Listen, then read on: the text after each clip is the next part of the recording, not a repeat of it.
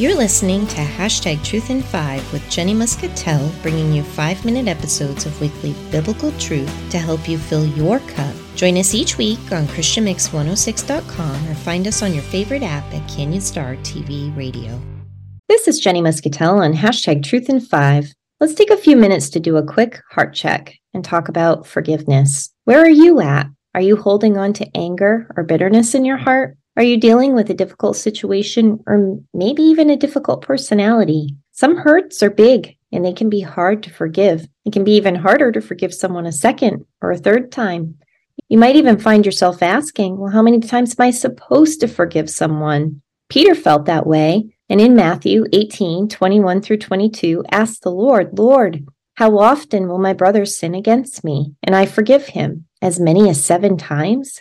Jesus said to him, I do not say to you seven times, but 77 times. I mean, let's face it, humans can be difficult. We can try to do good, to turn the other cheek, to respond to hatred and strife with patience and love. But sometimes it can feel like no matter what we do, it's not making a difference. But here's the thing it makes a difference to God. And that's where we need to keep our focus because God is our difference maker. Now, keep in mind, forgiveness does not always mean reconciliation. It doesn't mean that correction isn't warranted. It does not make the people you forgive necessarily trustworthy.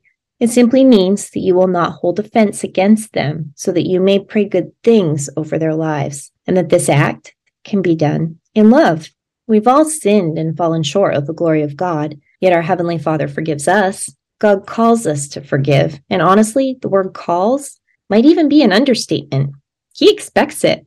In Mark 11 25, he says, And whenever you stand praying, if you have anything against anyone, forgive him, that your Father in heaven may also forgive you. He even takes it beyond forgiveness and says we are to pray for our enemies. In Matthew 5 43 45, he tells us, You have heard that it was said, Love your neighbor and hate your enemy. But I tell you, love your enemies and pray for those who persecute you, that you may be children of your Father in heaven. It's so important to forgive not only for others, but for ourselves. Bottling up negative emotions can kind of contaminate our hearts a little bit. And if we let that happen, we might start to think things like, this is never going to get better. The person who hurt me will never change. We can become hopeless. And as Proverbs 13 12 points out, hope deferred can make the heart sick. King David gives us a great example of forgiveness. After David killed Goliath, he went to the palace to work as one of King Saul's armor bearers. Saul was so proud of him and loved him like a son. But over time, he was jealous of him. And instead of being happy for David, he wanted to get rid of him, kill him. One day, while David was playing a song for Saul, Saul threw a spear at David, saying, I'll pin David to the wall. But David escaped. This was the man who David honored and served, and he tried to kill him. David spent months hiding from Saul, but then one day David snuck up on Saul while he was sleeping. He could have killed him, but he didn't. And even though David showed Saul mercy and grace, it didn't change Saul's jealous heart, and he continued to go after David. Several years later, Saul was killed in a battle, and David was made king. 2 Samuel 1 tells us that after Saul's death, a man arrived from Saul's camp with his clothes torn and with dust on his head. He told David the news, one might have thought David would have been relieved. The man who had been trying to kill him for years was now dead. But the scripture says, Then David and all the men with him took hold of their clothes and tore them. They mourned and wept and fasted till evening. He even sang a song in honor of Saul.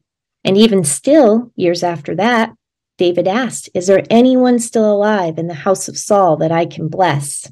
He was able to forgive Saul. He had recognized him as a child of God who had fallen he blessed his enemy when he let him live, and he wanted to continue to bless his house after he passed.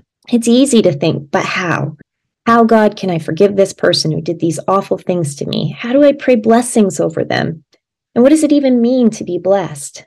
Jesus gives us this answer in his Sermon on the Mount in Matthew 5 310. He says, Blessed are the poor in spirit, for theirs is the kingdom of heaven. Blessed are those who mourn, for they shall be comforted. Blessed are the meek, for they shall inherit the earth. Blessed are those who hunger and thirst for righteousness, for they shall be filled. Blessed are the merciful, for they shall obtain mercy. Blessed are the pure in heart, for they shall see God. Blessed are the peacemakers, for they shall be called sons of God. Blessed are those who are persecuted for righteousness' sake, for theirs is the kingdom of heaven. The Bible tells us to do good and pray these blessings over our enemies. If our enemies are blessed with all of these qualities, would that not solve everyone's problems?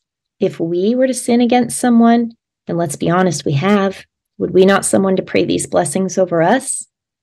Let's pray. Lord, we come before you today and ask that you help us to forgive those who sin against us, just as you have forgiven us.